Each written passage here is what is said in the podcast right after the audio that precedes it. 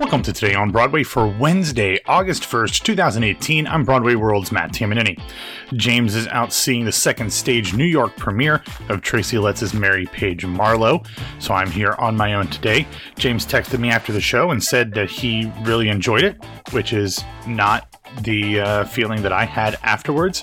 So I'm starting to think that maybe I shouldn't go see shows early in their preview process because every time I do, seemingly I dislike it, but by the time it opens, everybody else loves it. So it's either that it gets better during the preview process, or I just don't know what I'm talking about. Although that's a really great transition to our first story. First up, I have not been shy about my complete and utter ambivalence to the musical Come From Away, despite the fact that pretty much everybody I know raves about how impactful the show is. Between being underwhelmed, to put it as generously as possible, by the cast album and knowing what that very specific kind of sentiment uh, that the show extols, while it will certainly make me cry, it will always do it in a way that I feel manipulated by. So, because of all that, I have never really had an interest in seeing the show. That changed yesterday when the cast was announced for the first North American tour. While the company will not feature any above the title names, it is filled with phenomenal performances who have been doing great work on Broadway and on tours for years. First up is former Elle Woods and Cynthia Weil, Becky Gulsvig. She will be playing Captain Beverly Bass. We'll also have James Earl Jones II, not him, his cousin, uh, who will be playing Bob. The cast will also include Megan McGinnis from Little Women, Les Mis, and James's favorite show, Daddy Longlegs, Andrew Samonsky, who played Robert in the Bridges of Madison County tour, and former Tell Me More guest Christine Toy Johnson, and more. We will have a complete list of the cast. They didn't really reveal who everybody was playing, although we we did get some indications from social media posts. The tour will launch from Seattle's Fifth Avenue Theater on October 9th, and it'll make its way across across the country and finally down here to Orlando in June of 2019.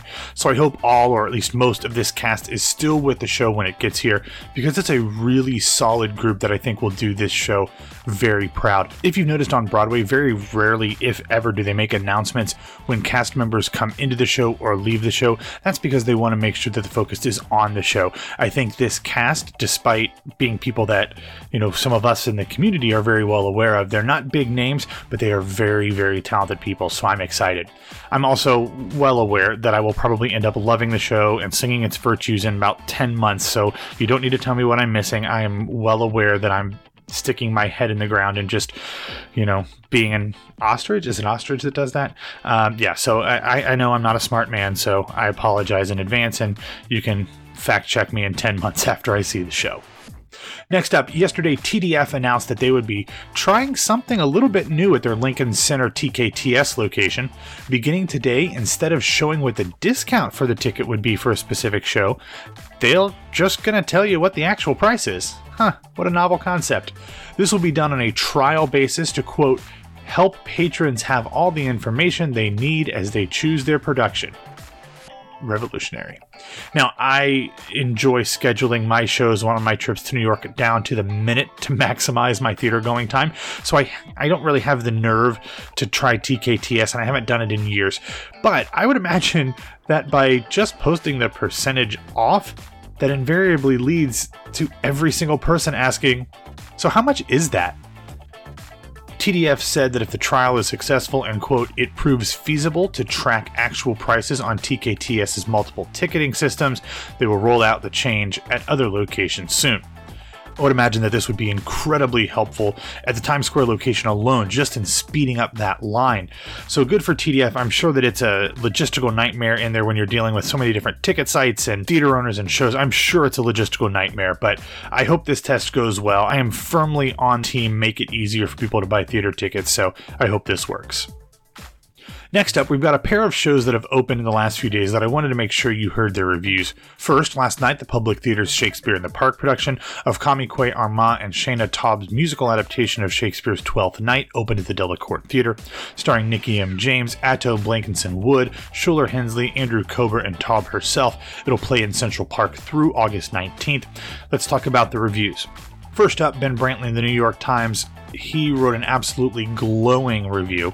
He starts his article, quote, Still looking for that ideal summer getaway? Have I got a paradise for you? It's called Illyria, and it materializes like a beachside brigadoon for just 90 nocturnal minutes in the green heart of Central Park, courtesy of the sorcerers responsible for the public theater's blissful musical adaptation of Shakespeare's Twelfth Night.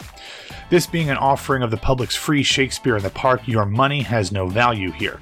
Even better, this is a place where people of all ages, races, and genders live in harmony with just enough gossip and misunderstanding to keep things interesting. Turning now to Nicole Serratore, aka Mildly Bitter Musings. Uh, she's writing for Variety. She said, quote, Kwame Kwei Armah and Shaina Taub's musicalized Twelfth Night is the kind of outdoor summer theater that transcends bad weather. Even if the skies crackle with lightning and showers soak you in your seat, as happened to this critic, her, not me, I haven't seen it, you'll still leave Central Park's Delacorte Theater beaming. The co creators take Shakespeare's themes and wrap them in an ebullient package, making sure everything about this production, from the inclusive casting to the use of American Sign Language to the invitation to the audience to come mingle with the cast on stage to start, says welcome. With a score of catchy tunes and ardent performances, it is a happy marriage of a classic play with a contemporary execution. Finally, Matt Windman of AM New York said, quote, Of the many productions of Shakespeare's Twelfth Night I have seen in recent years, this is by far the most bright and upbeat. The play's famous opening line of helpless melancholy, if music be the food of love, play on, has become the inspiration for a celebratory opening number, while the finale promotes empathy and compassion. The show is running for another two and a half weeks, so if you get a chance, head over to Central Park early in the day, wait in line because it sounds like it'll be well worth the time spent. Okay, moving on to another show. On Monday night, the New York Theater Workshop production of Marcus Gardley's The House That Will Not Stand opened off Broadway, directed by Lileana Blain Cruz. The show was set in the heat of summer in 1813 when Louisiana passed from France to the United States. On the eve of the transfer in a house in mourning, freedom hangs in the balance for a steely widow and her three eligible daughters, all free women of color. The show is scheduled to run through August 12th. First up, back to Ben Brantley. Uh, he wrote in the New York Times, quote, When you hear a drum beat as you're watching Marcus Gardley's The House That Will Not Stand, sit up and pay attention. It's likely to be the prelude to a flash of wondrousness. Drums are what herald two extraordinary monologues in this densely packed, erratic comic drama directed by Lileana Blain Cruz. Their percussive insistence shapes two separate instances when both a character and the play that has hitherto confined her soar into a stratosphere of freedom. Sara Holdren for Vulture said, quote, It's an elegant narrative formation and one that lends itself to heightened theatricality. The New Yorker has described Gardley as the heir to Garcia Lorca, Pirandello, and Tennessee Williams, and like the last of those writers, the playwright has a penchant for knitting together poetic flights with sharp, sassy social observation, not to mention a liking for intricate, novel like marginalia. Finally, Helen Shaw, writing for Time Out New York, gave the show 4 out of 5 stars, writing, quote, Though it's luscious and structurally artful, the play seems someone divided against itself. In the first half, Gardley changes Lorca's, the author of the novel the play is based on, mood from Spanish lyric tragedy to ribald French comedy, and Lileana Blain Cruz steers the deft cast through tart and sharply funny exchanges, backhanded insults, and dirty jokes. As things grow more intense in the second half, Gardley tries to change the plot's hardwired doom and gloom to notes of uplift and liberation, putting the full power of his poetry into that task. But the characters seem to fight him, and their stated motivations begin swinging wildly. Is Beatrice sex positive or not? Does she value freedom or not? Having started on firm foundations, this excellent play seems to shudder at the last. Despite those quibbles, it sounds like the show is certainly worth seeing. Again, it only runs through August 12th, barring some last minute extension. So get over to NYTW. NYTW, yeah, I got those initials right. Get over to NYTW and see this show if you can. Finally, now, I wanted to let you know that over at Broadway World, we have collected a number of audience videos from the Hollywood Bowls production of Annie, starring David Alan Grier, Anna Gasteyer, Lea Salonga, Megan Hilty, Roger Bart, Ali Stroker, and more. So check out the link to those in the show notes. Obviously, a wonderful cast of a really fun, uplifting show.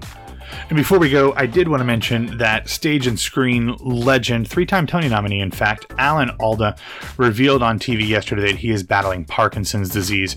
Uh, we'll have a little bit more information about that in the show notes, but we wanted to send out our best to Alan Alda, who is, of course, one of our biggest fans. Anyway, all right. Thanks for listening to Today on Broadway. Follow us on Facebook and Twitter at Broadway Radio, and you can find me on Twitter and Instagram at BWWMatt. James will be back tomorrow, so we will talk to you then. Have a wonderful hump day, everybody.